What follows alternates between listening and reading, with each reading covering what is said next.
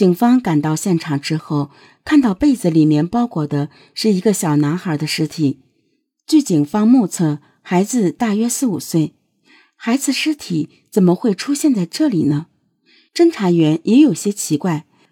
但让现场技术人员吃惊的是，孩子的身上明显有异常，从颈部前方一直到下腹部有一道很长很长的刀口。除此之外，孩子身上的其他部位没有任何外伤。为什么孩子胸前会有这么长的一道刀口呢？技术人员仔细检查后发现有问题，伤口非常整齐，并且有术后缝合，缝合的也非常整齐。技术人员由此推断，孩子身上整齐的刀口很可能是手术后或者解剖后留下的。有了侦破方向，查起来就简单多了。一天后，警方找到了新乡市的一家医院，他们证实这个男孩是因为生病死亡的。为了找到病因，在征得孩子家人同意后，他们对孩子进行了病理解剖。之后，家人带走了孩子的尸体。警方马上找到孩子家人。他们告诉警方，之所以扔掉孩子尸体，这是当地农村的风俗习惯。小孩死了，一般不让埋祖坟，对家人不好。河沟边的孩子尸体虽然搞清楚了，但是坏消息还没有结束。在小明还失踪五天之后的七月十三日，隔壁一个名叫张湾的村子里，有一户人家的两个孩子也突然失踪了。这次失踪的是两个女孩，一个七岁，一个十二岁。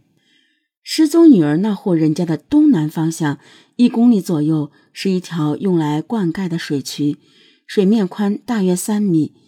由于事发的前几天一直在下雨，水渠里的水很深。侦查员第一个反应就是孩子会不会是落水了？果然，在水渠的堤坝上。侦查员发现了两排脚印儿，一个稍大，一个稍小。从大小和形状来看，可以断定是女孩留下的脚印。侦查员沿着脚印儿一路追了下去，大约走了一公里后，脚印儿停止了。在脚印儿旁，侦查员发现了一包糖果，一副小眼镜。经过家人的辨认，确定地上的糖果和眼镜都是失踪孩子的东西。为什么东西扔在地上，人却不见了？他们会去哪里呢？很快，在水渠的斜坡上，警方发现了泥土痕迹，一直延伸到水面，好像是有东西滑落水渠时留下的。看来孩子凶多吉少。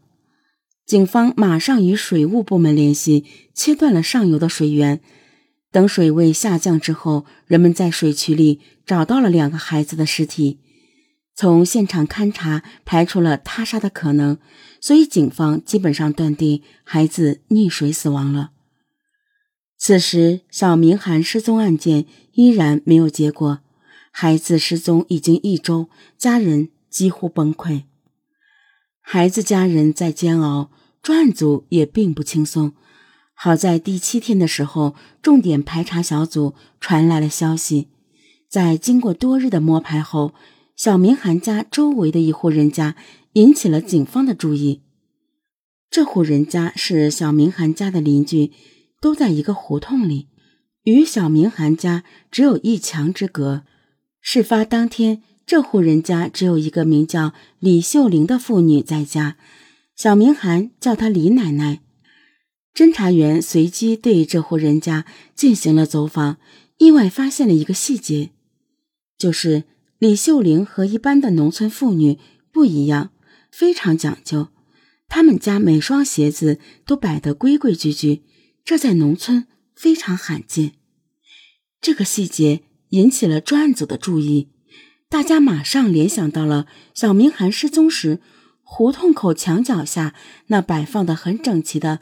那双拖鞋和木棒，难道这是巧合吗？在走访中，侦查员还从小明涵奶奶那里了解到了一件事儿：两年前，在一次洗澡的过程中，小明涵奶奶发现小明涵的腿上有一个鸡蛋大的黑紫色的淤青。奶奶记得很清楚，当时小明涵告诉他，腿上的淤伤是隔壁李奶奶掐的。虽然李秀玲并不承认，但奶奶坚信，两年前小明涵才三岁，那么小的孩子是不会撒谎的。而且奶奶还记得，事发当天，他家小明涵从幼儿园接回家后，隔壁的李秀玲就一趟一趟的往他家跑。半个钟头里来了四趟，不停的进进出出。奶奶当时就觉得有点奇怪，因为李秀玲并没有什么要紧事儿。这些细节引起了专案组的警觉。在经过分析之后，专案组决定派两名侦查员，装作不经意的到李秀玲家进行走访，正面接触李秀玲，看她有什么反应。走访的过程中。李秀玲看起来很正常，侦查员感觉，如果是李秀玲的话，那她的心理素质太好了。这次的试探没有发现之后，专案组又换了一种方式，以了解情况为由，将李秀玲叫到了公安局，主要看她的情绪变化。侦查员故意这样反反复复的折腾了李秀玲六七次，可是。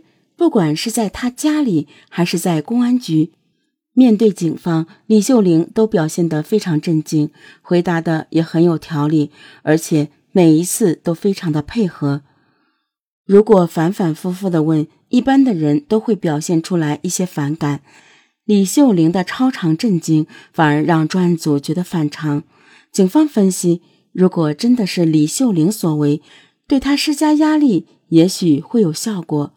于是，警方决定带着警犬入户搜查。